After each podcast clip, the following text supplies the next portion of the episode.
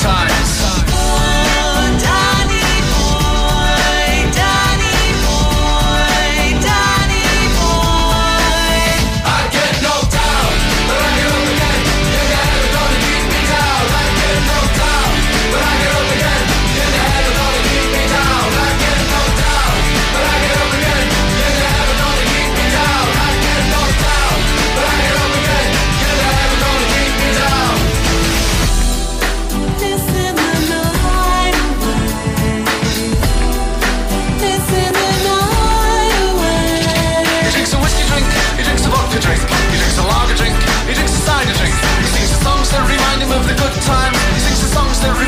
the better times.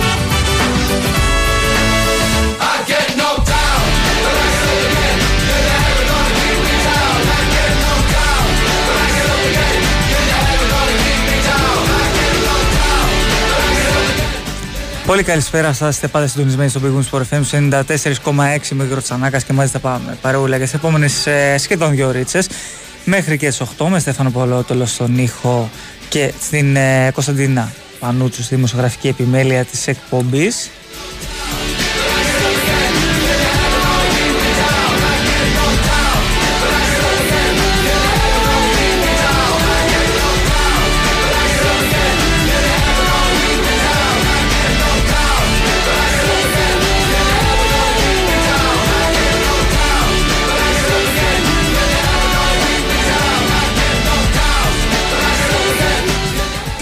Επιστρέφει η αθλητική δραστηριότητα σήμερα με προκριματικά Euro. Σε λίγο κιόλας έχουμε σέντρα σε ένα από αυτά τα παιχνίδια.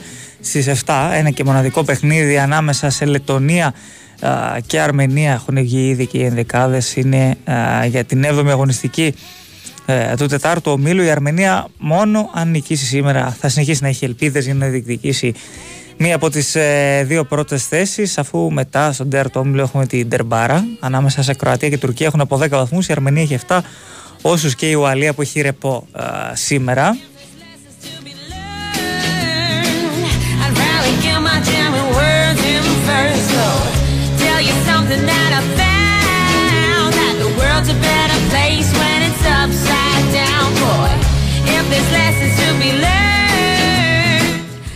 Στις 10 παρατέταρτο μεγάλο μάτς Αλβανία-Τσεχία όπως και το Ισπανία-Σκοτία και το Κροατία-Τουρκία όπως προαναφέραμε. Κύπρος-Νορβηγία και αυτό με μεγάλο ενδιαφέρον. Λευκορωσία-Ρουμανία, νησιά Φερόε, Πολωνία και Ανδώρα-Κόσοβο.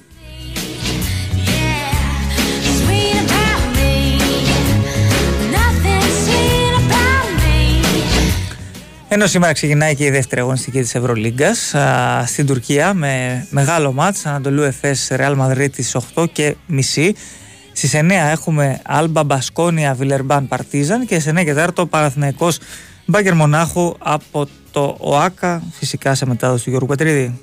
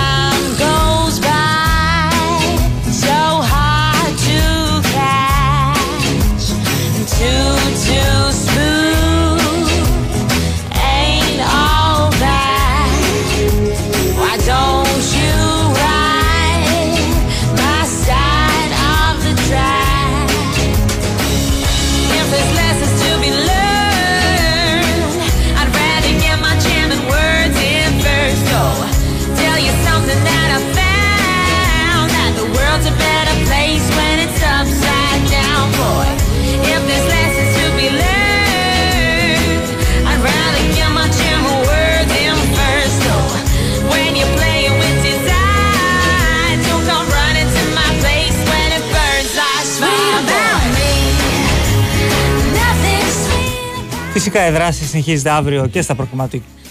Ωραία, πάμε με την τρίτη προκριματικά του Euro αλλά και στην ε, Ευρωλίγκα. Αύριο παίζει και η εθνική μας ομάδα. Το δύσκολο εκτός έδρα παιχνίδι με την Ιρλανδία στις 10 παρατέρτο. Μεγάλο μάτς Αυστρία-Βέλγιο στις 10 παρατέρτο επίσης, όπως και το Ολλανδία-Γαλλία για τον όμιλό μας. Πορτογαλία-Σλοβακία, Εχτενστάιν, Βοσνία, Ισλανδία, Λουξεμβούργο ίδια ώρα. Στις 7 το Εστονία-Αζερβαϊτζάν.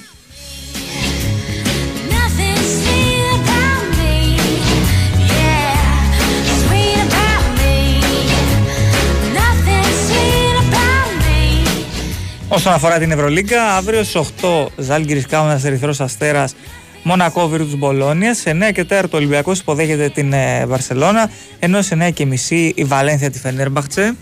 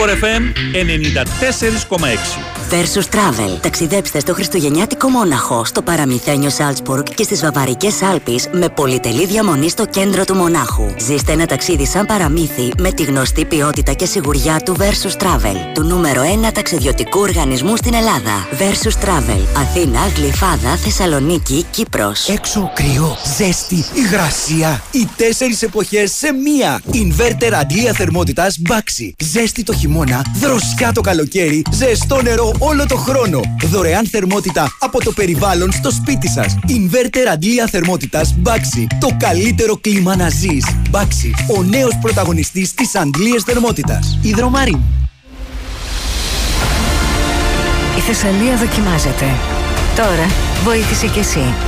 Μπες στο όλοιμαζιμπορούμε.gr, πάτησε στο με ένα κλικ μπορείς και στείλε την προσφορά σου σε όσους δοκιμάζονται.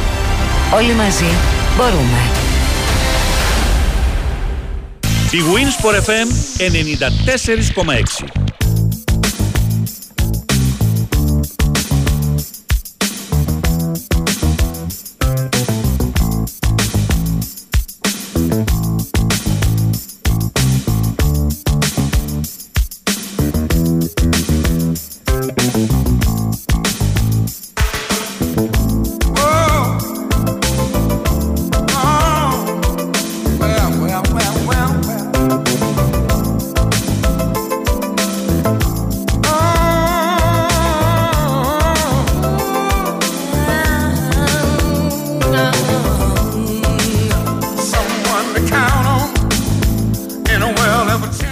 Πάντα συντονισμένοι στον Big Sport FM στους 94,6 ενώ μεταξύ τα τελευταία 24 ώρα έρχονται από την Ιταλία μπόλικες βόμβες ε, και θα έχει ενδιαφέρον αυτό να δούμε πώς θα πάει. Χθες έγινε γνωστό πως ο Νικολό Φατζόλη ο ποδοσφαιριστής Γιουβέντους ερευνάται για παράνομο στοιχηματισμό. Ε, αφού φαίνεται πως ε, πόνταρε και στην ομάδα του αλλά και σε άλλες ομάδες. Και φυσικά το στοίχημα στους ε, ποδοσφαιριστές και όσους ανήκουν σε ομάδες απαγορεύεται. Ενώ σήμερα ο δημοσιογράφος, ε, λοιπόν, ο, μισό λεπτάκι γιατί τον έχασα, ε, δώστε μου δευτερόλεπτα, ο Φαμπρίτσιο Κορώνα, ο οποίος ε, αποκάλυψε αυτό για τον ε, Φατζόλη, σήμερα αποκαλύπτει άλλα δύο ονόματα, ακόμη πιο βαρβάτα, ε, πως πόντεραν και αυτοί, σε στοιχήματα ο Σάντρο Τονάλι και ο Νικολό Τζανιόλο. Ο Σάντρο Τονάλι έφυγε με 70-75 εκατομμύρια το καλοκαίρι από την ε, Μίλαν και πήγε στην Νιούκαστ. Ο Νικολό Τζανιόλο έχει αποχωρήσει από τη Ρώμα πλέον, παίζει στην Άστον ε, Βίλα.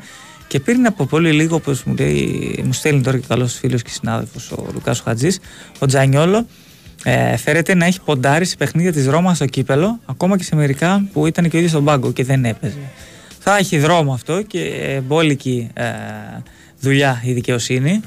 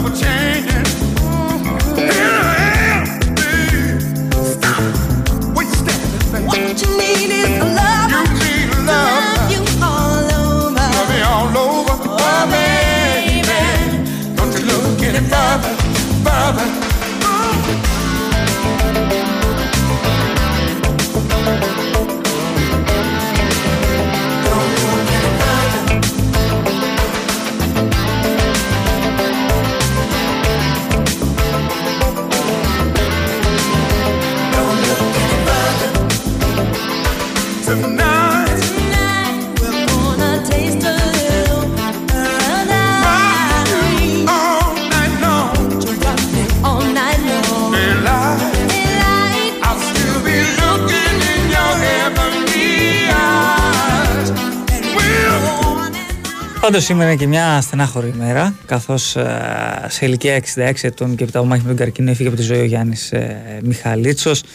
Ε, πάλευε τα δύο τελευταία χρόνια με την ασθένεια. Ε, είχε στο πλευρό του τη σύζυγό του, φυσικά την ε, Μαρία και τις δύο κόρες του, αλλά άφησε σήμερα την ε, τελευταία του πνοή. Ε, σπουδαία φυσιογνωμία, αν μη τι άλλο, για, τον, ε, για τους κίτρινου για τον Άρη. Φόρεσε τη φανέλα του Άρη από το 76 έως το 86 έπαιξε και στον Όφη παίρνοντας το, κατακτώντας το κύπελο το 1987 ενώ αγωνίστηκε και στη Δόξα Δράμας είχε περάσει και από διάφορα πόστα από την ε, ε, ομάδα του Άρη στεναχωρήδης αν μη τι άλλο και νεαρός μόλις 66 ετών ο Γιάννης ε, Μιχαλίτσος που έγραψε την ε, δική του ιστορία με τον ε, Άρη και τις υπόλοιπες ομάδες. Κουράγιο πραγματικά στην οικογένειά τους, συλληπιτήρια και ελαφρύ είναι το χώμα που θα τον σκεπάσει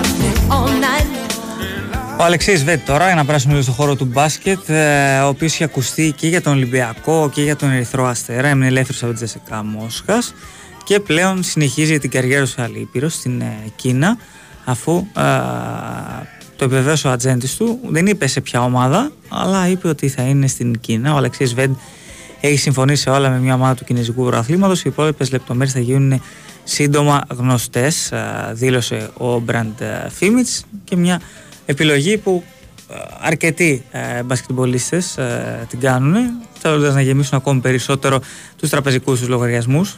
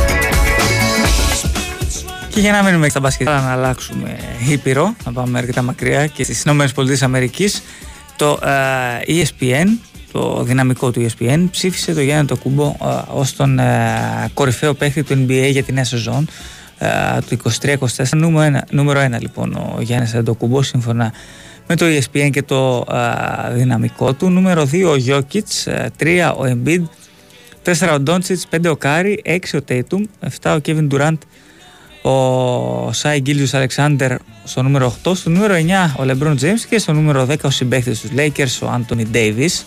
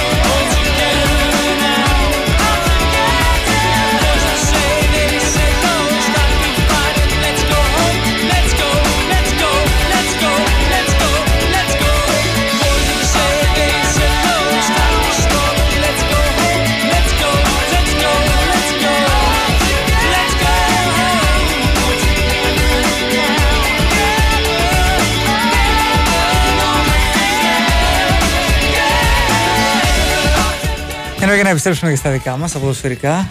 Ο Χάρι Μαγκουάιρ ε, φαίνεται πως δεν είναι καθόλου ικανοποιημένος με το χρόνο συμμετοχής του φέτος στη Manchester United και λέει πως δεν μπορώ και να κάτσω εδώ και να παίζω μια φορά το μήνα. δεν μπορώ και να μείνω εδώ όλη μου τη ζωή και να παίζω μια φορά το μήνα. Εάν συνεχιστεί αυτή η κατάσταση, είμαι σίγουρος πως εγώ και ο σύλλογος θα κάτσουμε και θα συζητήσουμε αρκετά πράγματα. Δεν είναι δική μου απόφαση για το αν θα είμαι βασικός στο επόμενο match United ή όχι.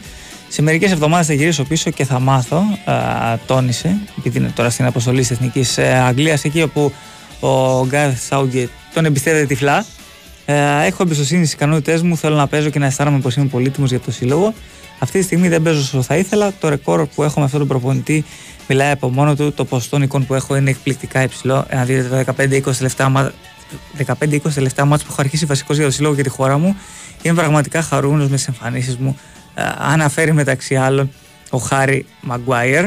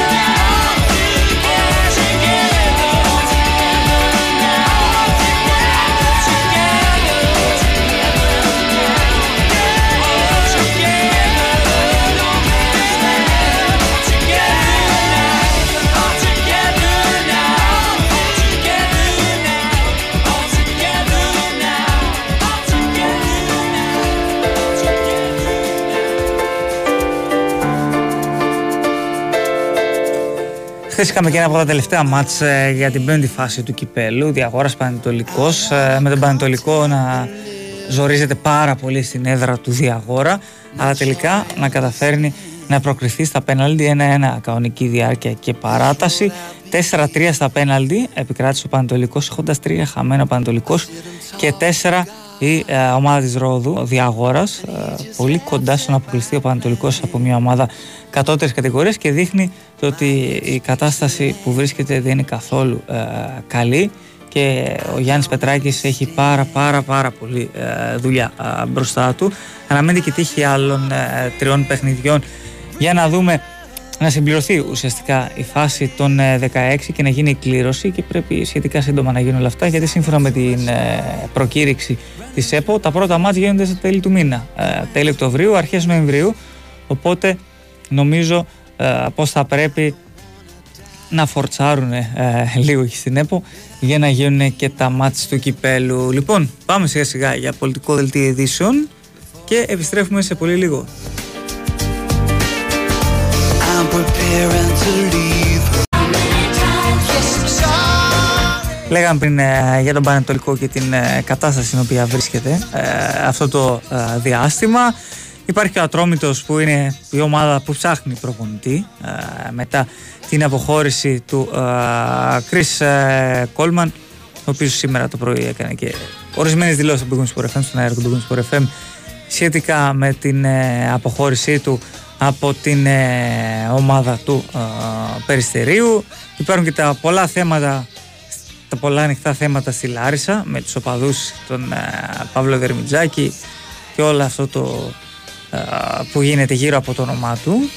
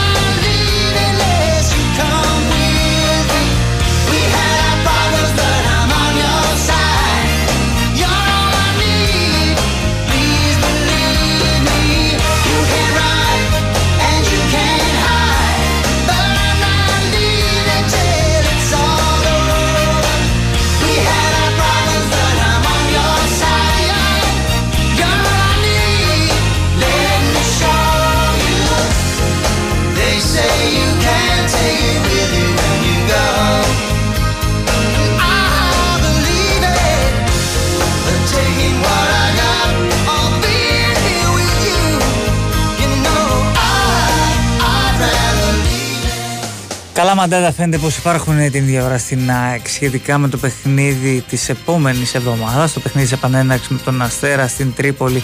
Αφού φαίνεται πως ο Στίβεν Τσούμπερ θα το προλάβει ότι από την επόμενη εβδομάδα θα αρχίσει να μπαίνει σε full ε, ρυθμούς προπονήσεων και ε, όλα δείχνουν ότι θα προλάβει αυτό το μάτς ε, με τον Αστέρα και συνέχεια να πάρει ρυθμός σε αυτό το παιχνίδι για να είναι έτοιμος για, για το πρώτο παιχνίδι από τα δύο κολλητά που είναι με την Μαρσέιγ. Να δούμε τι θα γίνει και με τον ε, Λίβα Γκαρσία που έχει βγάλει ε, θέματα τραυματισμών στο ξεκίνημα της ε, φετινής σεζόν.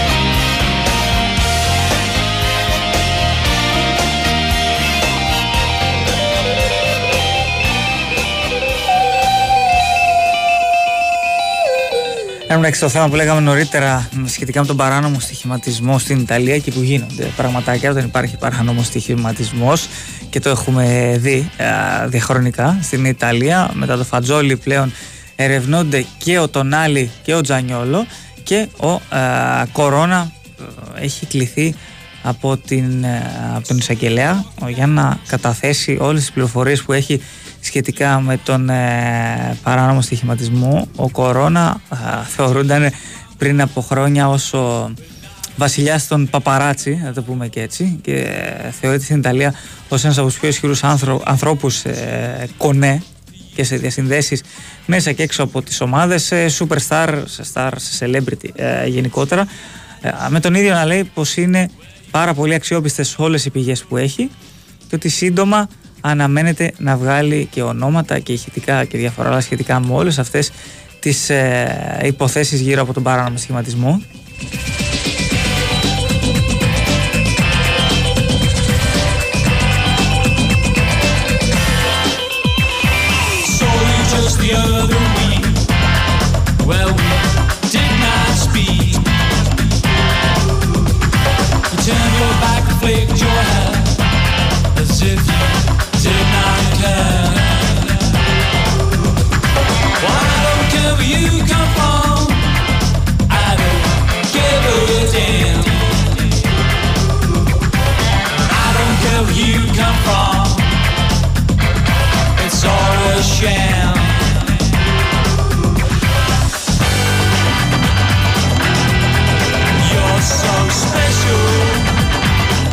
Σε ένα τερατάκι 17 λεπτά για την ακρίβεια, ναι, σε 17 λεπτά ακριβώς ξεκινάει και το Λετωνία-Αρμενία όπως α, είπαμε και α, νωρίτερα για ό,τι άλλο υπάρχει σε εξέλιξη. Αυτή την ώρα έχουμε ένα μάτς για την Elite League, Elite League Under 20 Ρουμανία, Αγγλία 2-0 μπροστά η Ρουμάνη σε αυτά έχει και τον Νορβηγία, Τσεχία ενώ το Γαλλία-Ιταλία για τις γυναίκες Euro Under 17 προκριματικά έγινε μόλις 2-2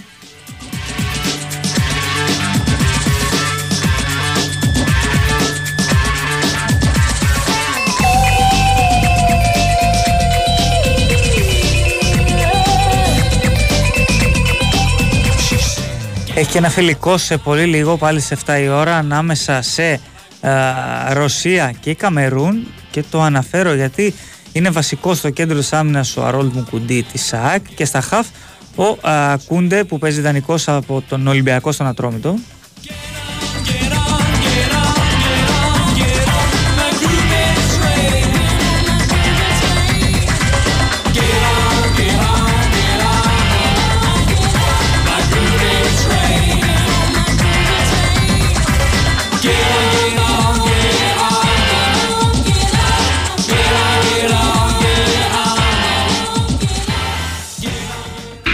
Η Winsport FM 94,6 Νέος, παρουσία σου! Φαντάρος Ιωάννης Θεόδωρος! Ζητώ άδεια για την επόμενη εβδομάδα! Ρε ψαρούκλα, ακόμα δεν ήρθες και ζητάς και δώρα! Μάλιστα κύριε Δίκητα! Άμα θες δώρα με το καλημέρα, να πας στο Bet Shop! Μετέβολη! Στο Bet Shop οι νέοι έχουν την τιμητική τους. Δυνατή προσφορά γνωριμίας με τριπλό δώρο έκπληξη. Εδώ, στο Bet Shop, στο παιχνίδι όλων των παιχνιδιών. Ρυθμιστή σε ΕΕΠ. Συμμετοχή για άτομα άνω των 21 ετών. Παίξε υπεύθυνα. Ισχύουν όροι και προϋποθέσεις. Στην ΕΤΕΜ, όταν κοιτάμε πόρτες και παράθυρα, δεν βλέπουμε απλά συστήματα αλουμινίου. Εμείς βλέπουμε ποιότητα, καινοτομία, εξέλιξη. Εμείς βλέπουμε ένα έργο ζωής. Εμείς στην ΕΤΕΜ βλέπουμε την απόδειξη πως 50 χρόνια τώρα προσφέρουμε κορυφαία συστήματα αλουμινίου και ο κόσμος το ξέρει. ΕΤΕΜ. Καλώς ήρθατε στη νέα εποχή. Μέχρι τώρα το φίδι το φανταζόταν στα πόδια της. Τώρα θα νιώσει το τσίπημά του. 14 celebrities στη ζούγκλα της περιπέτειας. Στις πιο extreme δοκιμασίες ever. Γιώργος Λιανός και Καλομήρα τους περιμένουν. I'm a celebrity. Get me out of here. Τετάρτη και Πέμπτη στις 10 και 20 το βράδυ. Στον Sky. no more! No more! Η Winsport FM 94,6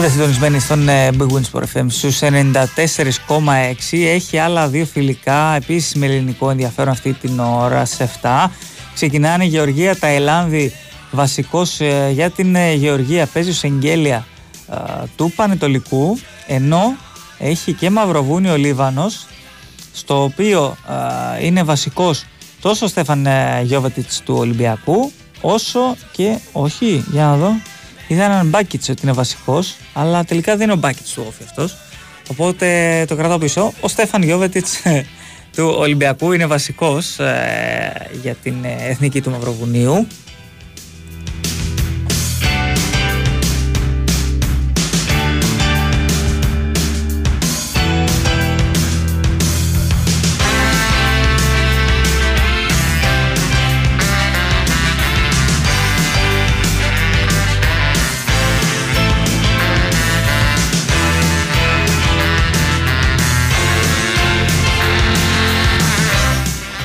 Λοιπόν, ε, να ανέβουμε όμως ε, λίγο προς τα πάνω, να πάμε προς ε, Λάρισα, ε, γιατί οι τελευταίες ώρες, το τελευταίο 24 ώρα εγώ θα πω στην ΑΕΛ, είναι επεισοδιακό και μένει να δούμε ε, αν, όπως ε, δήλωσε και ο ισχυρός άνδρας του λόγου, αν αυτή η κρίση έχει παρέλθει. Για αυτά τα πράγματα θα συζητήσουμε με τον ε, Δημήτρη Πετερωτό. Δημήτρη, καλησπέρα, τι κάνεις; Καλησπέρα, καλησπέρα. Όλα καλά, μια χαρά. Τελικά έχει παρέλθει αυτή η κρίση που υπάρχει; Θα είναι ο Δερμιτζάκης στο επόμενο παιχνίδι ή πάμε και βλέπουμε; Στη Λάρισα τα τελευταία χρόνια διαρκώς υπάρχει μια, κλ- ε, μια κρίση. Δηλαδή, ε, κάνοντας το ρεπορτάζ της ΑΕΛ, ποτέ δεν πλήττεις, αυτό είναι δεδομένο. δηλαδή, πότε με την ε, διοίκηση πλεξίδα ε, και με διάφορα τεχνάσματα τα οποία έκανε. Πότε με τη διοίκηση Κούγια που τι να πρωτοθυμηθείς από τη διοίκηση Κούγια. Δηλαδή η διοίκηση Κούγια νομίζω ότι γράφεις ε, εύκολα βιβλίο, ε, ε, ε, δεν ξέρω, ταινία, σειρά ίσως πολλών επεισοδίων. Γιατί αν έκανε η Sunderland το Sunderland Till I Die- Till I Die, έτσι, ε, ότι η Λάρισα η ΑΕΛ μπορεί να κάνει νομίζω κάτι αντίστοιχο και με πολλά περισσότερα επεισόδια. Ε, πλέον έχουμε το serial, ας το πούμε την εποχή διοίκηση Νταβέλη, η οποία μ, ε, σε σχέση με τις άλλες δύο διοικήσεις είναι σαφέστατα πολύ πιο σοβαρή. Έχει παραλάβει ένα σπασμένο καράβι που λέει και το τραγούδι, με πάρα πολλά χρέη από την εποχή Κούγια, ε, περίπου 4 εκατομμύρια χρέη. Παρ' όλα αυτά για να αναλάβει αυτά τα χρέη πλήρωσε και στον Κούγια λεφτά για να πάρει την ομάδα, άκουσον άκουσον. Ε, είναι ένας επιχειρηματίας Λαρισαίος ο οποίος κάνει μια δικιά του προσπάθεια έχοντας πάρει την ΑΕΛ ε, στην ε, δεύτερη εθνική κατηγορία, σε μια κατηγορία στην οποία δεν υπάρχουν ε, ε, έσοδα, Ναι, μόνο είναι έσοδα. μηδαμινά. Μη- Μηδαμινά τα έσοδα. Ναι. Ε, κάνει μια προσπάθεια, σε αυτή την προσπάθεια φέτος ε, ξεκίνησε με τον Παναγιώτη Κουτσίδη προπονητή, αποφάσισε την αλλαγή με τον Παύλο Δερμιτζάκη, σαν να στο πούμε, αυτό βασικά άφησε να εννοηθεί και στην παρουσίαση του Παύλου Δερμιτζάκη, ο αδερφός του Αχιλέα Νταβέλ, ο αντιπρόεδρος Γιάννης Νταβέλης. Ο Παύλος Δερμιτζάκης είναι μια ακόμη, ε, δεν την πούμε τελευταία ζαριά, αλλά είναι μια πολύ σημαντική ζαριά την οποία ρίχνει η ΑΕΛ, δεδομένου ότι ο Παύλος Δερμιτζάκης τα τελευταία χρόνια ε, σε όποια ομάδα και αν ε, έχει πάει, έτσι έχει ε, πρωταγωνιστήσει ή έχει πάρει και το πρωτάθλημα. Ε, πρόπερση στη Βέρεια, πέρυσι στον Πανσεραϊκό ε, και νομίζω ότι είναι, ήτανε, είναι και θα είναι έτσι, ε, ένα από τα πιο hot ονόματα της κατηγορίας. Ε, και νομίζω ότι με την εικόνα και την παρουσία των ομάδων που παρουσιάζονται από τον Παύλο Δερμιτζάκη, ίσως και ο ίδιος προπονητής ε, αδικείται πλέον με την παρουσία του στην δεύτερη εθνική κατηγορία και ίσως μαζί με την ΑΕΛ ή τουλάχιστον αυτό ευελπιστεί και ο ίδιος, αλλά φαντάζομαι και η ΑΕΛ και οι φίλοι της ΑΕΛ, οι υγιείς σκεπτόμενοι φίλοι της ΑΕΛ, μαζί χέρι-χέρι να αλλάξουν κατηγορία η ΑΕΛ, να επιστρέψει εκεί που, πρα- που της αρμόζει, στην ΑΕ Εθνική και ο Παύλος Δημητράκης επιτέλους να καθιερωθεί ως προπονητής ΑΕ Εθνικής. Ε, τώρα, για το χθεσινό παιχνίδι υπήρξε μια πολύ μικρή μερίδα οπαδών και το λέω αυτό διότι χθες το πέταλο στον αγώνα ε, στο πέταλο είχε περίπου 500 με 600 άτομα κάποια στιγμή στο 83 ε, ακούστηκε ένα σύνθημα, αυτό το γνωστό σύνθημα για τη μητέρα του Παύλου Δερμιτζάκη. Ε, για περίπου τρία δεύτερα άπαντες στο γήπεδο πάγωσαν, δηλαδή ξαφνικά δεν ακου... είχαν παγώσει τα πάντα, δεν ακούγονταν τίποτα άλλο. Μέχρι ότου ο κόσμος να αντιληφθεί, γιατί ξέρετε ήταν τόσο χαμηλόφωνο αυτό που ακουγόταν, το οποίο και ο κόσμος δεν μπορούσε να καταλάβει. Δηλαδή έλεγε ο κόσμος, «Μ, είναι δυνατόν να ακούμε αυτό που ακούμε, μήπως δεν ακούμε καλά. Κάπως έτσι για να το καταλάβετε. Και ξαφνικά ο κόσμος του γιούχαρε αυτούς στους 30, 40, 50, παραπάνω σίγουρα δεν ήτανε, οι οποίοι τραγουδούσαν αυτό το σύνθημα, για να σταματήσουν ε, στην ε, συνέχεια. Ε, και ε, μετά από 2-3 λεπτά να μπήκε το γκολ το οποίο έφερε και τις τρεις πόντους της νίκης ε, στην ΑΕΛ. Μια νίκη η οποία η περισσότερο ψυχολογίας ήταν παρά ε, έτσι, ε, βαθμολογικού ενδιαφέροντος που και σίγουρα είναι βαθμολογικού ενδιαφέροντος αλλά σ- νομίζω ότι στο, στο ζυγείο πιο πολύ ήταν ψυχολογίας. Ε, μετά Πάντως το τέλος του αγώνα- Δημήτρη, να σε διακόψω λίγο, αλλά νομίζω ότι αυτό είναι και ίσως και το σημαντικότερο από το χθεσινό παιχνίδι, το ότι το γεγονός αυτοί οι λίγοι δεν κατάφεραν να εισαγωγικά να περάσουν αυτό που θέλανε, έτσι. Ναι, ε, γι- γίναμε δυστυχώς ε, viral, κακό viral σε όλη την Ελλάδα. Ε, Από ό,τι είδα στο διαδίκτυο κυκλοφόρησε παντού η συγκεκριμένη είδηση και δικαιολογημένα έτσι. Δηλαδή προς Θεού δεν ε, λέω ότι φταίει κάποιος που διαδόθηκε αυτή η είδηση. Ε, Εμείς οι ίδιοι φταίμε, ενώ οι Λαρισαίοι που επιτρέψαμε ε, αυτούς τους λίγους να κάνουν το χαμό. Είναι αυτό που λέμε ακόμα και στις διαδηλώσεις, αυτοί οι γνωστοί μπαχαλάκιδες, οι 10-20 που χαλάνε πάντα τις μεγάλες διαδηλώσεις. Τέλος πάντων, ε, ο Παύλος Δημητράκης ε, για τον λόγο αυτό έθεσε την παρέτησή του στη διάθεση της διοίκησης με την οποία είπε θα μιλήσει το βράδυ. Δηλαδή ουσιαστικά δεν παρετήθηκε, απλά είπε ότι εγώ ε, με αυτό το οποίο συνέβη ε, θέλω την, την ε, παρέτηση στη διάθεση της διοίκησης με την οποία και θα μιλήσω ε, τώρα μετά το τέλος ε, της έντευξης τύπου. Μίλησαν χθες για τρεις ώρες με τον Αχιλέα Νταβέλη ε, και ε, καταλήξανε ε, μ, ότι θα, ε, θα πούνε εκ νέου το πρωί. Ε, ο Αχιλέας Νταβέλης χθες το βράδυ βγήκε στην ε, τηλεόραση στο μέσο το οποίο γιατί διαθέτει και ένα μέσο εδώ στην πόλη της, ε, όχι στην πόλη, στη Θεσσαλία γενικότερα, ε, ε, έχει ένα κανάλι τηλεοπτικό, ε, έκανε κάποιες δηλώσεις λέγοντας μεταξύ άλλων ε, και το ΖΜΗ ότι αν παραιτηθεί ο Δερμιτζάκης ε, παρετούμε και εγώ ο πρόεδρος της ΑΕΛ. Θέλω ουσιαστικά να καταδείξει ότι πλέον ε, πρέπει όλοι μαζί, δηλαδή ε, οι επιλογές οι δικές μου, του Προέδρου, της ε, διοίκησης πρέπει να είναι ε, αποδεκτές από, την, ε, από το σύνολο ε, όταν ούτως ή άλλως δεν υπάρχει εννοώ για κάτι μεμπτό, δηλαδή εντάξει, okay, δεν γίνεται ας πούμε για παράδειγμα, ε, καταλάβετε, θέλω να πω ότι χωρίς να μας έχει κάνει κάτι ο άνθρωπος, ο κ. Δερμιτζάκης, ε, αφού τον έχω επιλέξει εγώ, πρέπει να τον αποδεχτούμε για να πάμε όλοι μαζί το καράβι μπροστά. Ε, μ, Επομένως ανανέωσε το πούμε το ραντεβού του με το Δερμιτζάκη το πρωί της, ε, το σημερινό της ε, Πέμπτης όπου και κατέληξαν ότι ο Παύλος Δερμιτζάκης συνεχίζει στην ΕΕΛ ε, δεδομένου ότι εντάξει, δεν μπορεί να α, από ε, αυτή την πολύ μικρή μερίδα α, οπαδών ε, δεν μπορώ να σου πω καν βασικά οπαδός της ΑΕΛ στους ανθρώπους τέλος πάντων ε, με την προϋπόθεση ότι στην επόμενη φορά που θα γίνει κάτι αντίστοιχο δηλαδή θα ακούσουν κάτι τόσο, τόσο άσχημο, κάτι τόσο χιδαίο ότι η συνεργασία θα λυθεί. Τώρα πώς αυτό μπορεί να ελεγχθεί δεν το γνωρίζω. Σε ελπίσουμε ότι αυτοί οι 10, 20, 30 μπαχαλάκιδες πήραν το μήνυμα ότι για το καλό της ομάδας ε, θα πρέπει να αφήσουν στην άκρη ε, οτιδήποτε έχουν. Ε, με το Δερμιτζάκη που, στην- που ουσιαστικά δεν έχουν και τίποτα με το Δερμιτζάκη απλά ο Δερμιτζάκης του χρεώνουν ότι ε, υπήρξε ε, άνθρωπος του ΠΑΟΚ, ποδοσφαιριστής, ε, προπονητής. Ε, λες και δεν έχουν περάσει από την ΕΛ άλλοι αντίστοιχοι όπως για παράδειγμα ε, ο Δόνης ο οποίος πήρε και κύπελο με την ΕΛ ή για παράδειγμα ο Άγγελος ο Αναστασιάδης. Ε, δηλαδή δεχτήκαμε τον Αναστασιάδη ο οποίος εντάξει, είναι γνωστό ότι ο άνθρωπος ε, ε, καλή του ώρα εκεί που είναι κιόλας έτσι, επειδή είναι βαμμένος, στο πούμε, πάω ξεσαγωγικά. Δηλαδή δεχτήκαμε τον Αναστασιάδη και μας πειράζει ο Δερμιτζάκης.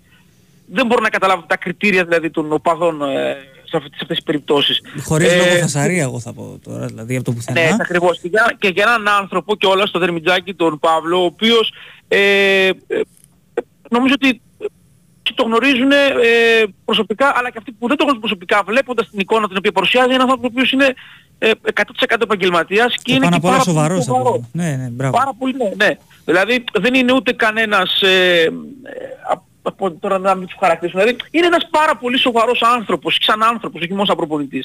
Δηλαδή δεν έχει δώσει, θέλω να πω, δικαιώματα ε, για να ακούει αυτά τα οποία ακούει.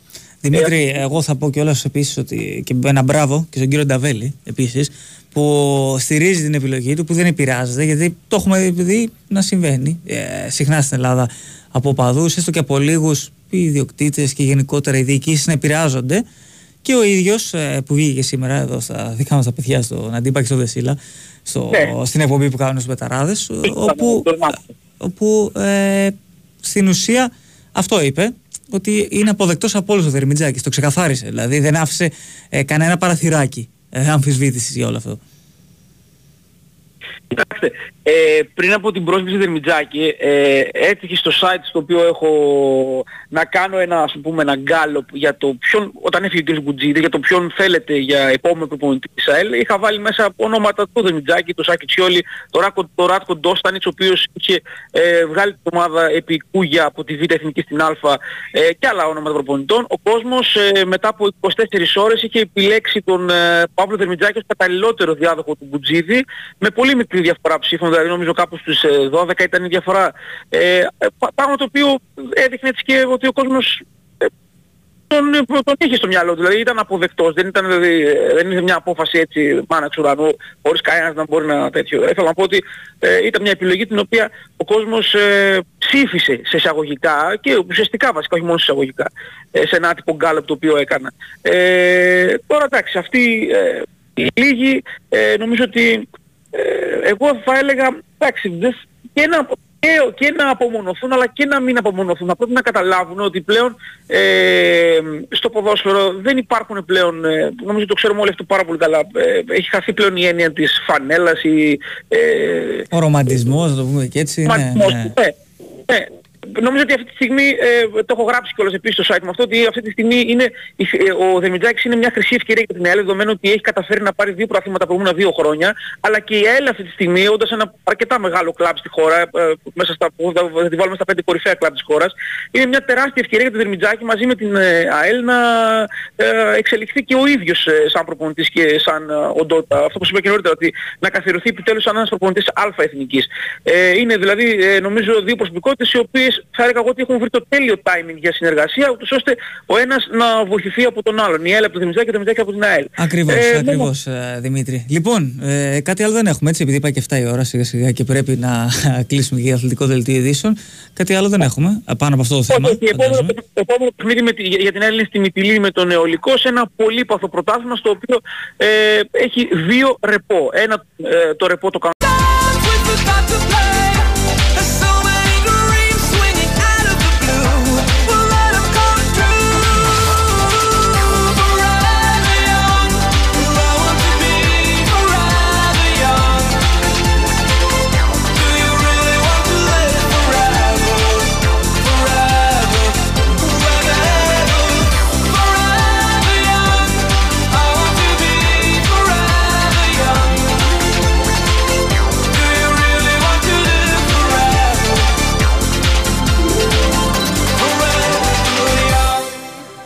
Πάντα συντονισμένοι στον Big Wings for FM στους 94,6 Γιώργος στο μικρόφωνο παρέα θα πάμε άλλα 50 λεπτάκια. Μέχρι και τις 8 1-0 η Γεωργία την Ταϊλάνδη στο 1 το λεπτό με γκολ του Νταβιτασβίλη. Τον είπα καλά; Υπέροχα υπέροχα. 1-0 στο 0-0 ε, Μαυροβούνιο Λίβανος Αίγυπτος Ζάμπια. Ξεκίνησε επίσης και ε, Ρωσία Καμερούν, ενώ το Λετωνία Αρμενία επίσης το 0-0, όλα αυτά από το 8 μέχρι το 10 είναι πάνω κάτω ε, εκεί, ε, σε, αυτά τα, ε, σε αυτό το διάστημα.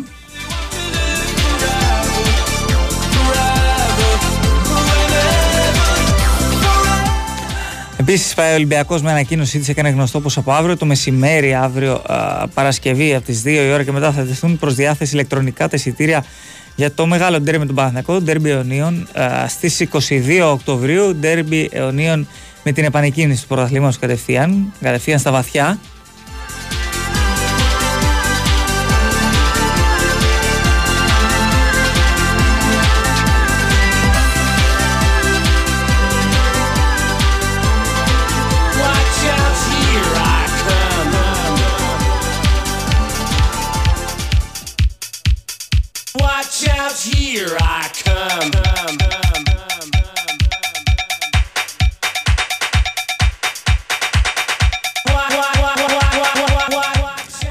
Πάμε να συνεχίσουμε με ε, ρεπορτάζ, να πάμε προς ε, Αγρίνιο, ε, να δούμε παρέα με τον Μπάμπη Τσιρόνη τι γίνεται στον ε, Πανετολικό, γιατί χθες ένα μάτς με μια ομάδα δεύτερης κατηγορίας, το έκανε ντέρμπι ο Πανετολικός, τα κατάφερε τελικά να περάσει.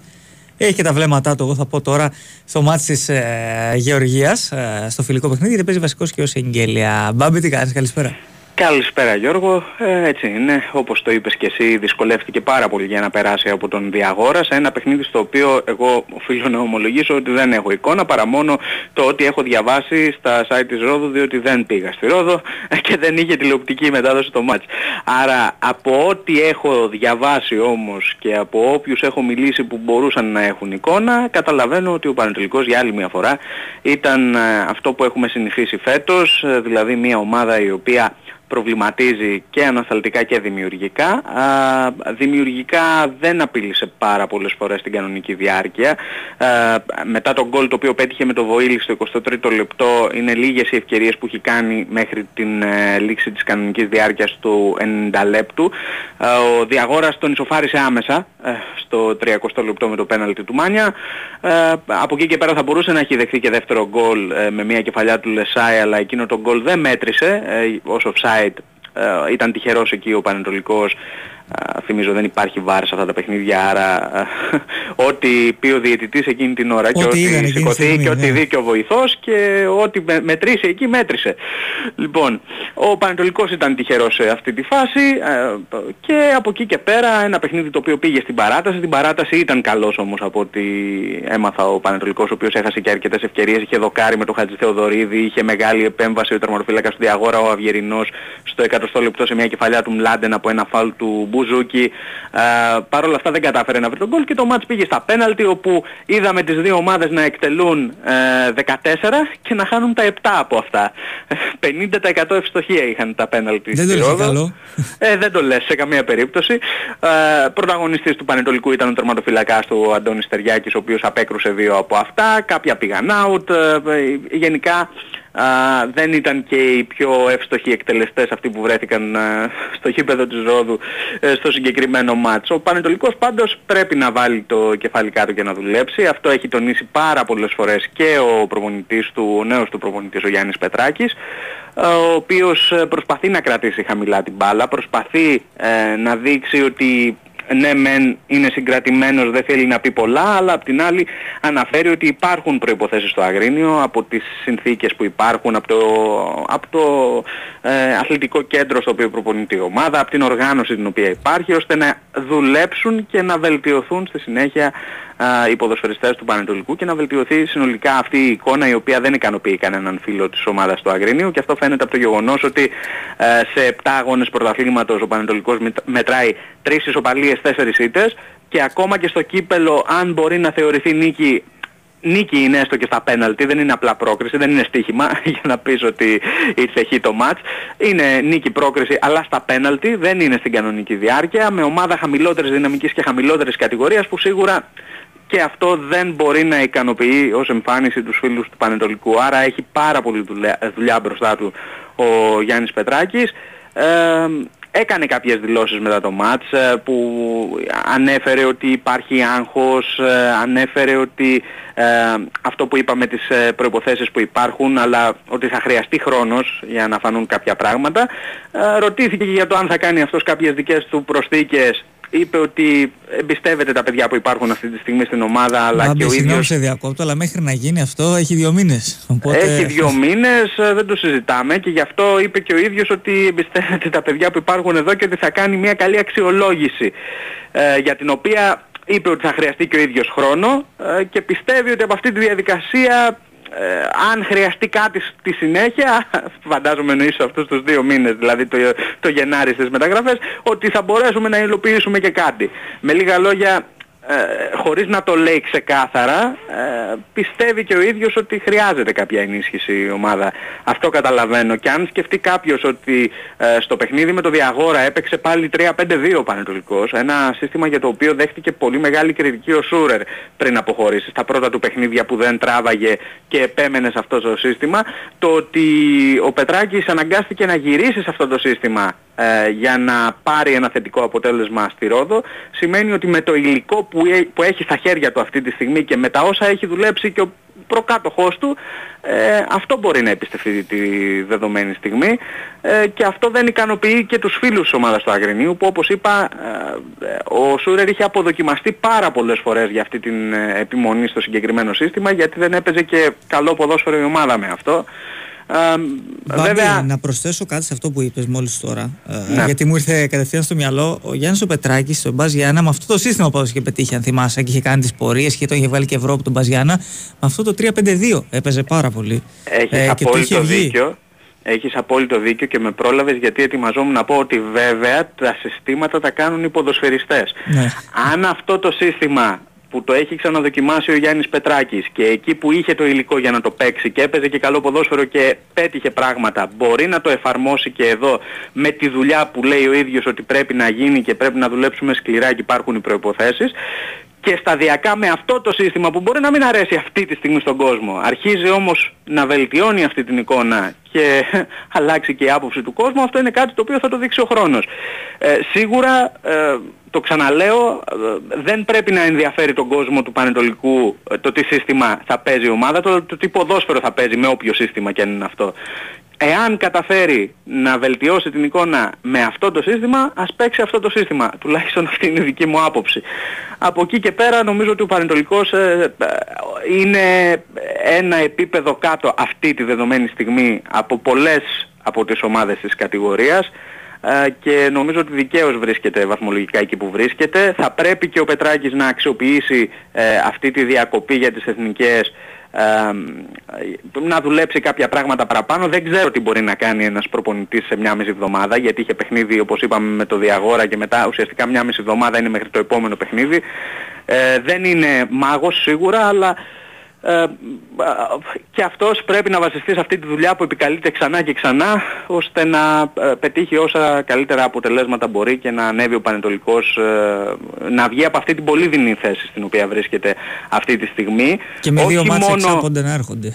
Ναι, ακριβώς. Γιατί ειδικά το επόμενο παιχνίδι με τον Βόλο θα έλεγα γιατί ε, είναι με μια ομάδα η οποία παρουσιάζει επίσης κακό πρόσωπο μέχρι στιγμής στο πρωτάθλημα και θα είναι τεράστιο ψυχολογικό πλήγμα για όποια από τις δύο ομάδες ε, δεν θα πω δεν καταφέρει να κερδίσει γιατί πάντα και η ισοπαλία υπάρχει μέσα αλλά για όποια από τις δύο ομάδες ενδεχομένως χάσει θα είναι τεράστιο ψυχολογικό πλήγμα ε, το συγκεκριμένο μάτς.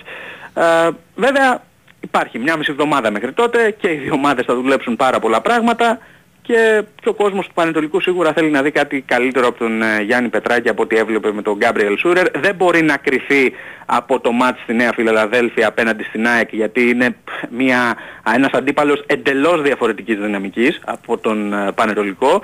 Ε, δεν μπορεί να κρυφεί στο παιχνίδι με το Διαγόρα γιατί ακόμα και αν ήταν ομάδα χαμηλότερης κατηγορίας, ο Πανετολικός πήγε με πάρα πολλές ελλείψεις, με 10 ελλείψεις, ε, διότι είχε 6 τραυματίες και 4 διεθνείς.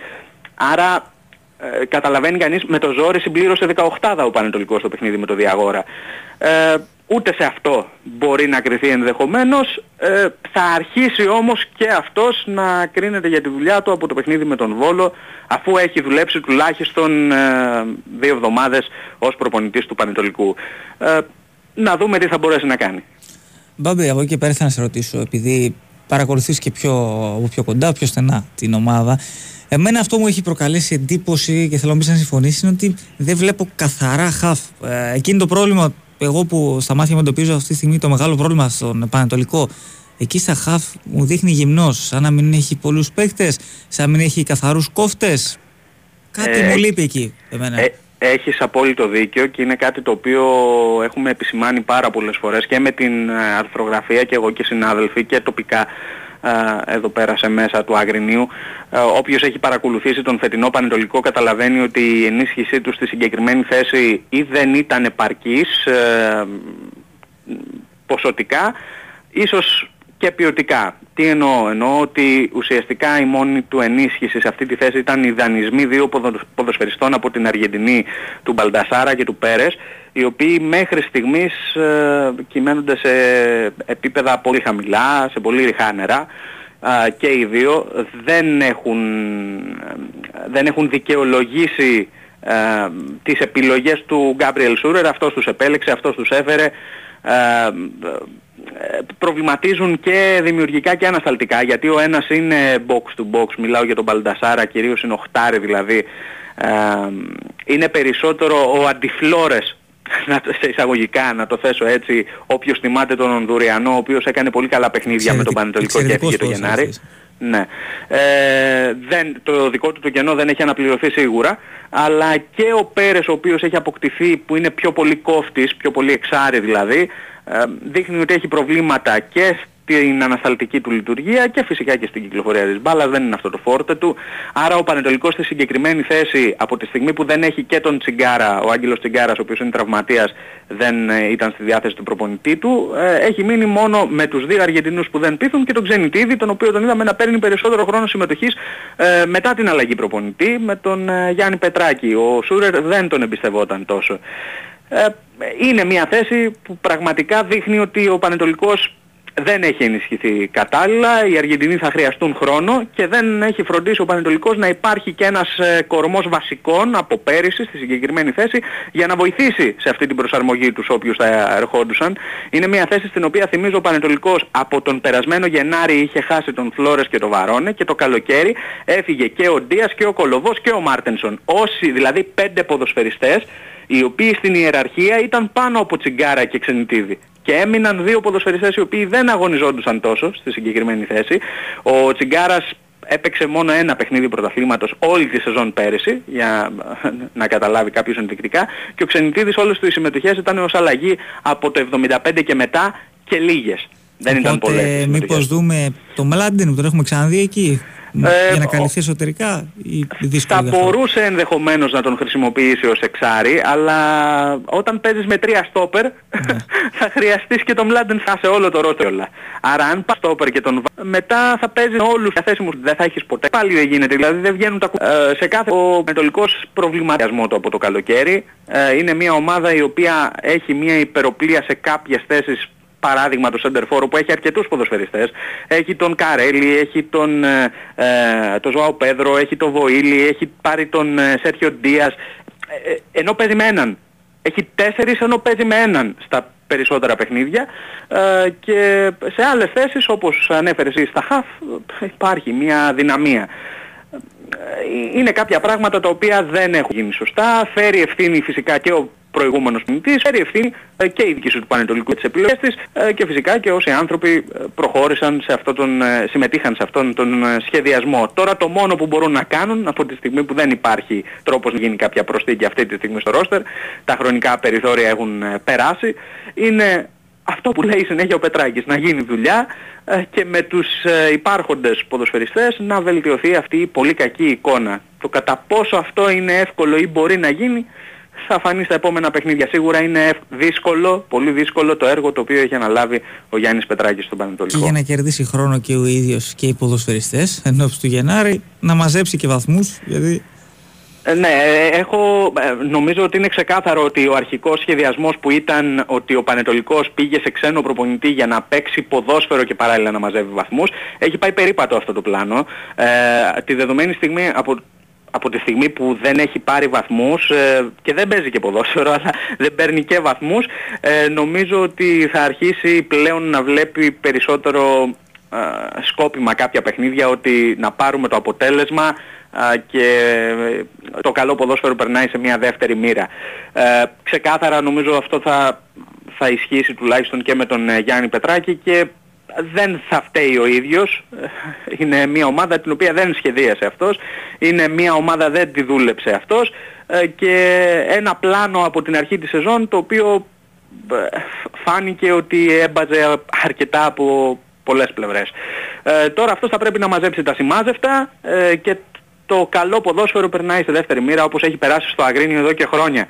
Ε, οι φίλοι του Πανετολικού έχουν να δουν καλό ποδόσφαιρο, τολμώ να πω, από χρονιές όπως το 2017 ή το 2018 σε ορισμένα παιχνίδια. Α, είναι ελάχιστες οι εκλάμψεις ποιότητας που έχουν παρακολουθήσει ειδικά σε εντός έδρας παιχνίδια του Πανετολικού. Εκτός έδρας έχει κάνει καλά παιχνίδια ο Πανετολικός ε, και τα επόμενα χρόνια, αλλά στην έδρα του προβληματίζει πάρα πολύ. Θυμίζω πέρυσι όλη τη χρονιά τρεις νίκες είχε στην έδρα του. Α, φέτος εννοείται ακόμα δεν έχει καμία. Α, δεν έχει κα... Και η μοναδική που ήρθε έστω και στα πέναλτι είναι εκτός έδρας. Ε, γενικά προβλέπεται ότι και η φετινή θα είναι μια δύσκολη χρονιά για τους ε, φίλους της ομάδας του Αγρινίου αν δεν αλλάξει κάτι δραματικά. Έτσι. έτσι ακριβώς. Κυριακή κοντή γιορτή λοιπόν που λέμε; Σάββατο, βασικά το παιχνίδι με το Βόλο και βλέπουμε. Έτσι ακριβώς. Ωραία. Σε ευχαριστώ πολύ Μπαμπή. Καλή συνέχεια. Ακούσαμε και τον ε, Μπάμπη Τσιρόνη με το ρεπορτάζ ε, γύρω από τον ε, Πανετολικό. Ο Πανετολικός που έχει ξεκινήσει πολύ άσχημα τη σεζόν. Αλλαγή τεχνη- στην τεχνική ηγεσία. Α, από τις πρώτες ομάδες που άλλαξαν προπονητή. Έφυγε ο Γκάμπρελ Σούρα, ήρθε ο Γιάννης Πετράκης και 21 του μήνα Σάββατο, 5,5 ώρα, μάτσε εξάποντο, Πανετολικός Βόλος, μεγάλο μάτς. Στην επόμενη αγωνιστική, ο Πανετολικός πάει στο περιστέρι με τον Ατρόμητο που επίσης είναι πολύ χαμηλά και ενδεχομένως να μείνει στην ίδια θέση αφού παίζει εκτός έδρας με τον ε, Πάοκ. Ε, την ερχόμενη αγωνιστική. Τη δέκατη αγωνιστική υποδέχεται τον ε, Αστέρα ε, Τρίπολη στο Αγρίνιο. Στη συνέχεια ο Πανετολικός ε, φιλοξενείται από τον Πάοκ στην Τούμπα. Διακοπή, ε, ακόμη μία λόγω των εθνικών ομάδων. Πάει, παίζει ο Πανετολικός εκτός έδρας στον Ολυμπιακό. Επίσης πολύ δύσκολο μάτς και κλείνει τον πρώτο γύρο εντός έδρας με την Κηφισιά στις αρχές του ε, Δεκεμβρίου.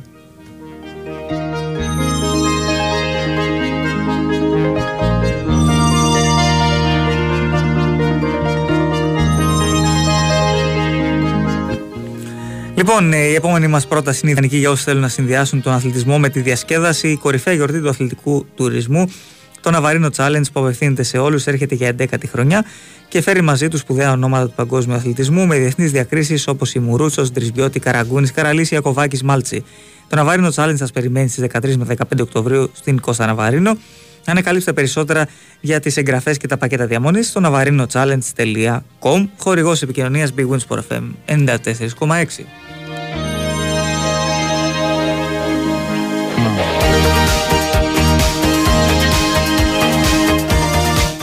Αυτή την ώρα στο μοναδικό παιχνίδι για τα προκριματικά του Euro Λετωνία-Αρμενία παραμένει ε, το 0-0 σε ένα αρκετά ε, ισορροπημένο παιχνίδι. Να δούμε τι γίνεται στα τρία α, φιλικά παιχνίδια που υπάρχουν σε εξέλιξη. Λοιπόν, Γεωργία Ταϊλάνδη έχει γίνει 3-0 στο 28 είναι αυτό το μάτς. Ε, Νταβιτασβίλη, Λοκοσβίλη και Μικαοτάτζε τα τρία γκολ για τους ε, γηπεδούχους. Ρωσία, Καμερούν παραμένει το 0-0 σε ένα μάτς που σας είπαμε παίζουν βασικό, βασικοί ο Μουκουντή και ο Κούντε. Ενώ το Μαυροβούνιο προηγείται 2-0 του ε, Λιβάνου και τα δύο γκολ στο 16 και 19 ο Κούτς στο πρώτο απασίστ του Στέφαν Γιώβετιτς του Ολυμπιακού.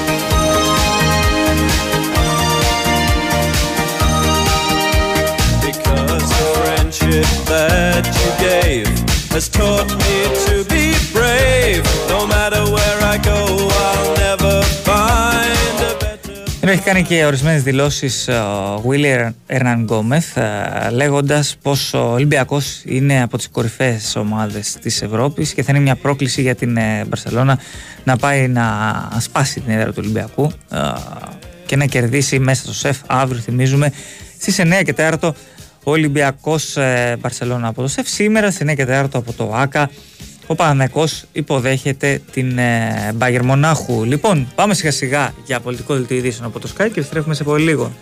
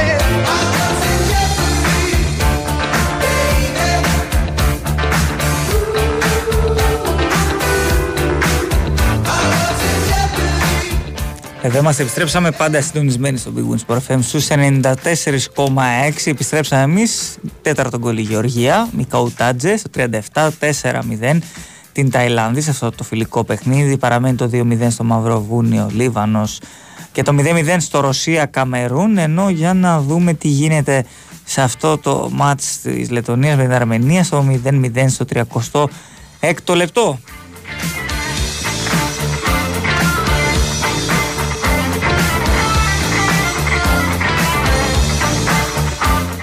Υπάρχει μια είδηση της τελευταίας στιγμής, όπω διαβάζω στο sky.gr. Υπάρχει ένα γερμό στο Ελευθέριο, σε Ελευθέριος Βενιζέλος. Υπάρχει και απειλή για βόμβα σε αεροσκάφος από το Τελαβίβ ε, ε, με Καναδούς επιβάτες. Σύμφωνα με τις πρώτες πληροφορίες, ελέγχεται με σκυλιά τόσο το αεροσκάφος όσο και οι επιβάτες. Ό,τι νεότερο υπάρχει, φυσικά και θα σα ενημερώσουμε.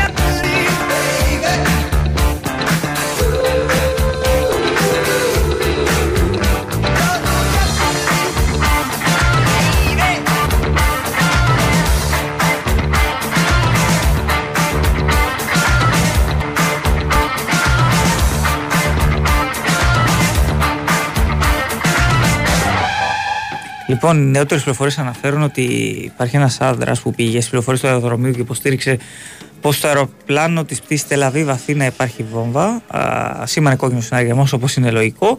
Α, το αεροπλάνο έχει προσγειωθεί, ελέγχεται και ο άντρας έχει οδηγηθεί στην ασφάλεια για κατάθεση. Till I'm finally left with an it. Tell me to relax, I just stare. Maybe I don't know if I should change a feeling that we share. It's a shame.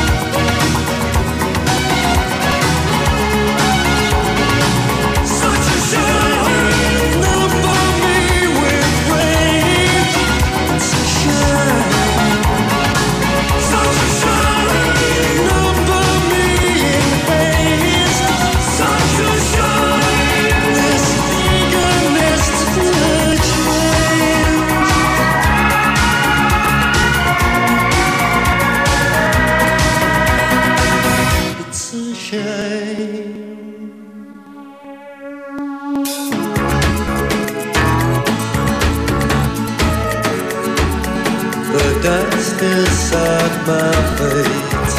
That's a shame. In these trembling hands, my faith tells me to react. Στην, Ιταλία- στην Ιταλία, εντωμεταξύ, η κατάσταση παραμένει τεταμένη μεταξύ του Ρωμέλου Λουκάου και των οπαδών της Ιντερ. Ο Λουκάκου είπε πως αν αποκαλύψω τα όσα υπόθηκαν και τα όσα έγιναν αυτό το καλοκαίρι, τώρα θα καταλάβετε γιατί δεν έμεινα στην Ιντερ.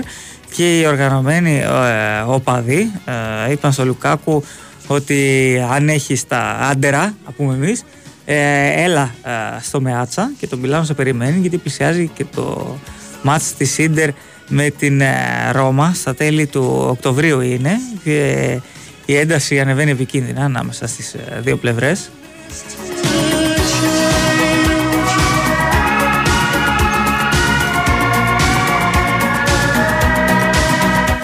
Το σίγουρο είναι ότι σε αυτό το μάτς, το μοναδικό σίγουρο, ο μόνος που θα αποθεωθεί θα είναι ο α, Ζωσέ Μουρίνο κατά την επιστροφή του. Κάθε φορά που επιστρέφει ως αντίπαλος της Ίντερ αποθεώνται από οπαδείς που δεν ξεχνάνε ε, το Champions League του 2010, το Treble που είχαμε πάρει το 2010 με τον Πορτογάλο ε, τεχνικό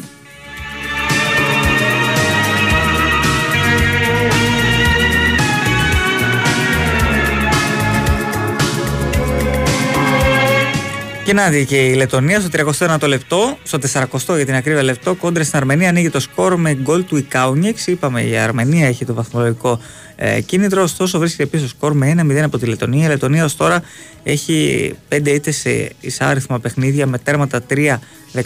1-0 λοιπόν η Λετωνία κόντρα στην Αρμενία στο 40ο λεπτό.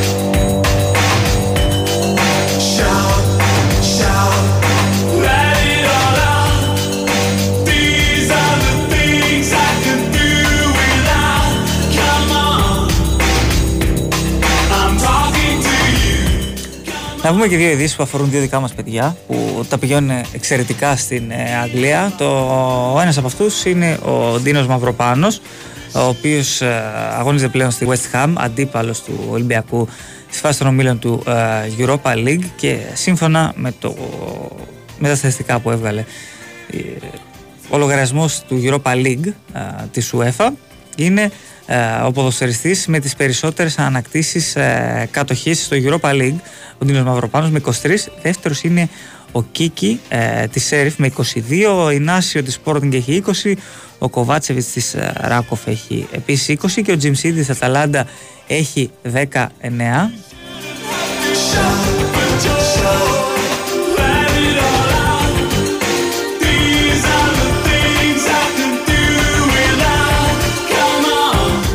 από την άλλη μεριά ο Δημήτρης ε, Γούτας ε, έχει αρπάξει την ευκαιρία από τα μαλλιά που του δόθηκε από τον Ρόλ Μπουλούτ στην ε, Cardiff στην ε, Championship σε ένα από τα δυσκολότερα πρωταθλήματα παγκοσμίως ε, και σίγουρα από τα δυσκολότερα και πιο απαιτητικά πρωταθλήματα στην ε, Ευρώπη σύμφωνα με και με την ε, ιστοσελίδα Who's ε, πολύ έγκυρη και πάρα πολύ γνωστή. Η ιστοσελίδα ο Γούτας έχει την καλύτερη βαθμολογία από κάθε άλλον ε, αμυντικό στην Championship έχει μέσο όρο 7,20 ε, και μάλιστα για πίσω πίσω του και κορυφαία και μεγάλο όνομα της κατηγορίας όπως ο Βουτ Φαές και ο Γιάννη, Γιάννικ Βέστεγκαρτ. Κάτι που αποδεικνύει και τις εξαιρετικές εμφανίσεις που έχει κάνει μέχρι στιγμής ο 29χρονος κεντρικός αμυντικός.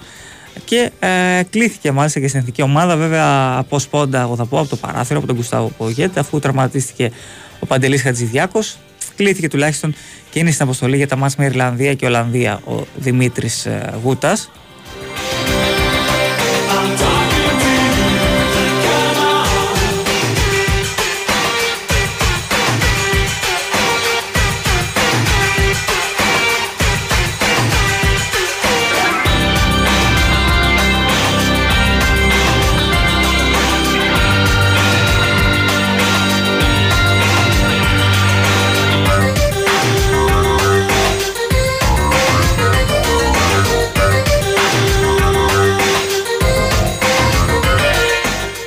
Ημίχρονο στη Γεωργία τα Ελλάνδη 6-0 οι γηπεδούχοι προηγούνται.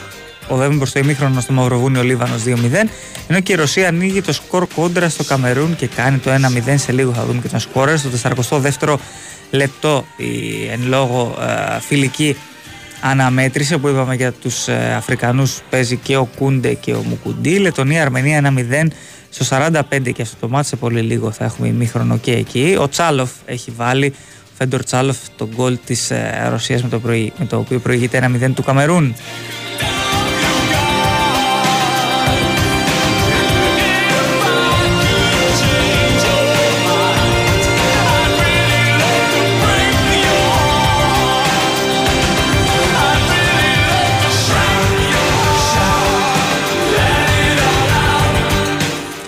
Στις 9 έχουμε και άλλο ένα μάτς Καγκερόες με Χέλεν Παναθηναϊκός. Για το Eurocup γυναικών αυτή η αναμέτρηση στις 9 η ώρα το ε, Τζάμπολ ε, ανάμεσα στις ε, δύο ομάδες. Χθες έκανε πρεμιέρα και ο Ολυμπιακός η γυναική ομάδα. Ε, ε, κρατώντας 85-69 εκτός έδρας της ε, Μπελώνα Καϊσέρη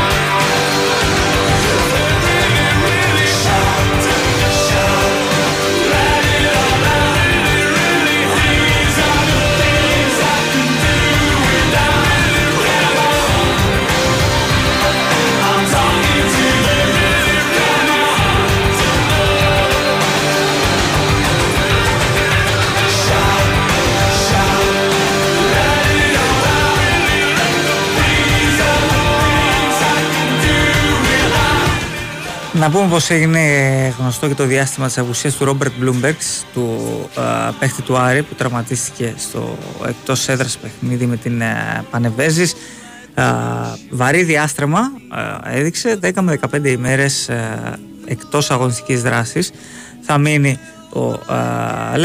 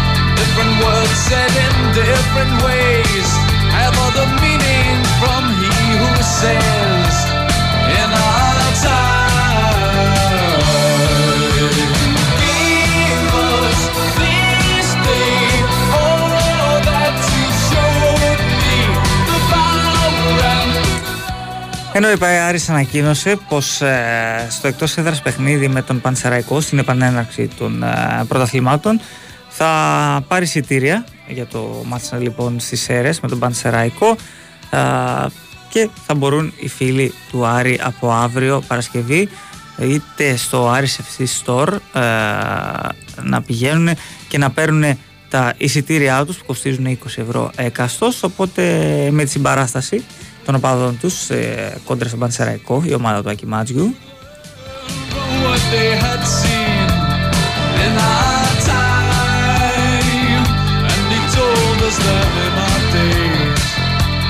το πόσο.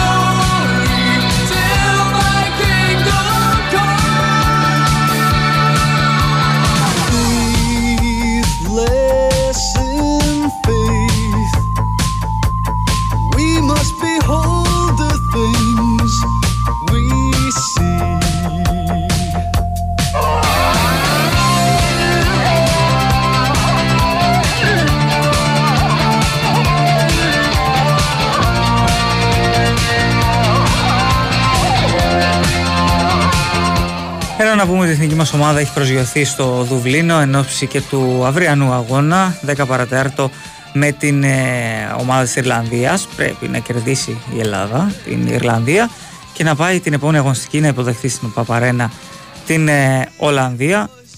Αν μπορέσει να τα καταφέρει και την κερδίσει τότε ε, να διεκδικήσει μέχρι τέλους την ε, δεύτερη θέση για την απευθείας πρόκριση του Euro του 2024 σε αντίθετη περίπτωση θα έχει και μια δεύτερη ευκαιρία μέσω των ε, play-off του Nations League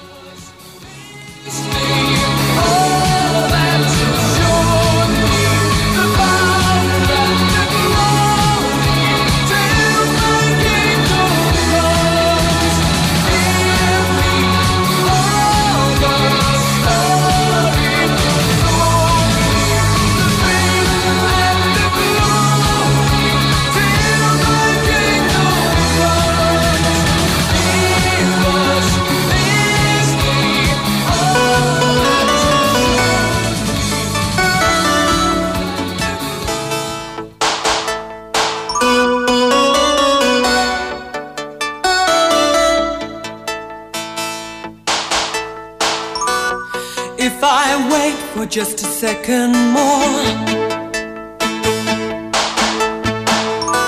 I know I'll forget what I came here for.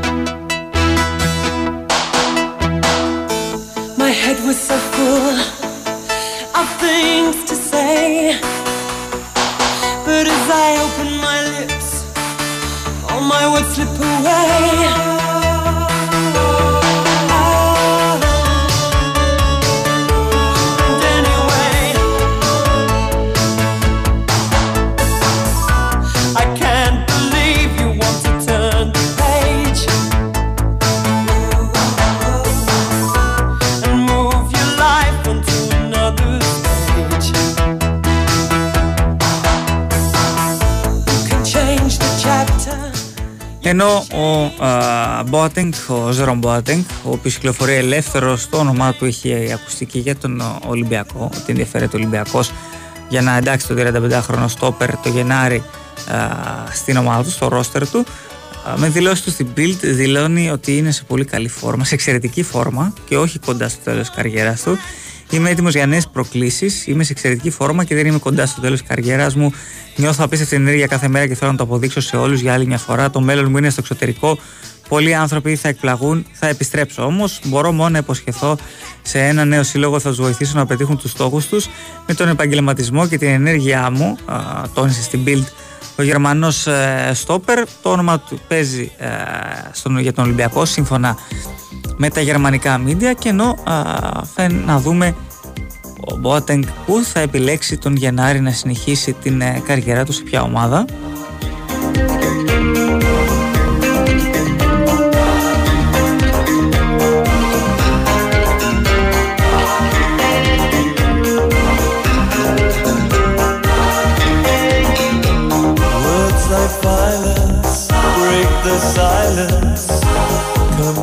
Ενώ από την άλλη μεριά στη Σαουδική Αραβία ο Καρίμ Μπενζεμά α, ρωτήθηκε για τους λόγους που επέλεξε να συνεχίσει την καριέρα του στην Αλ Ιτιχάντ και είπε ότι πάντα ήθελε να παίξω στη Σαουδική Αραβία. Με έχει εκπλήξει, ε, με εξέπληξε το επίπεδο του ποδοσφαίρου α, και ήθελα να ασχοληθώ με αυτό το project. Οκ, εντάξει. Μάλλον έπαιξε ε, λίγο ρόλο και τα 100 και εκατομμύρια που θα πήρε το χρόνο, αλλά οκ. Ήταν μια καλή στιγμή για να κάνω μια νέα αλλαγή στη ζωή μου μετά από όλα όσα είχαμε ήδη κερδίσει στη Μαδρίτη. Πάντα ήθελα να έρθω εδώ όταν ξεκίνησε το ποδοσφαιρικό project στη Σαουδική Αραβία. Φαίνονταν τεράστιο από κάθε άποψη. Ήθελα με μέρος αυτής της ιστορίας και να βοηθήσω το ποδόσφαιρο της Σαουδικής Αραβίας να αναπτυχθεί. Αυτός είναι ο λόγος που ήρθα εδώ. Είναι επίσης μια μουσουλμανική χώρα. Όταν ταξιδεύεις εκεί σαν μουσουλμάνος, αισθάνεσαι καλά και αγνός. Είναι απλώς εξαιρετικό. Θα ήθελα μια μέρα να πάνε όλοι οι μουσουλμάνοι εκεί. Εντός και εκτός γηπέδου νιώθω καλά. Αυτή η χώρα με υποδέχθηκε με ανοιχτές αγκάλες. Νιώθω την αγάπη του κόσμου εδώ. Και προφανώς αυτό με κάνει να νιώθω χαρούμενος. Υπάρχει πολύ πάθο εδώ και είμαι χαρούμενος με το επίπεδο του παιχνιδιού.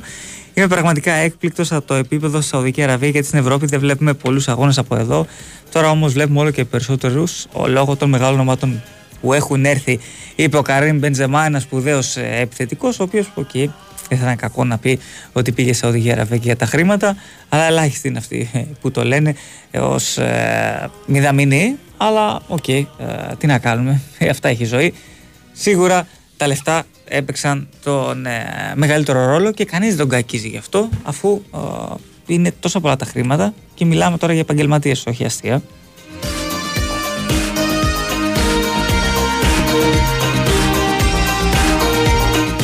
Λοιπόν, ε, με την ώρα πλησιάζει στις 8, σιγά σιγά θα σας χαιρετήσω. Ο Γιώργος Τσανάκας ήταν στο μικρόφωνο για τις προηγούμενες περίπου δύο ώρες με Κωνσταντίνα πάνω στη δημοσιογραφική επιμελία και τον ε, Στέφανο Παλαιότολο στη ρύθμιση των ήχων. Λίγες διαφημισούλες, μικρό break και έρχεται ο Τάσος ε, Νικολόπουλος με το Newsroom και στις 9 και 4 από το ΆΚΑ ο Γιώργος Πετρίδης για το μάτς του Παναθηναϊκού με την Bayern Μονάχου για τη δεύτερη αγωνιστική της Ευρωλίγκας. Καλή συνέχεια στην ακρόασή σας.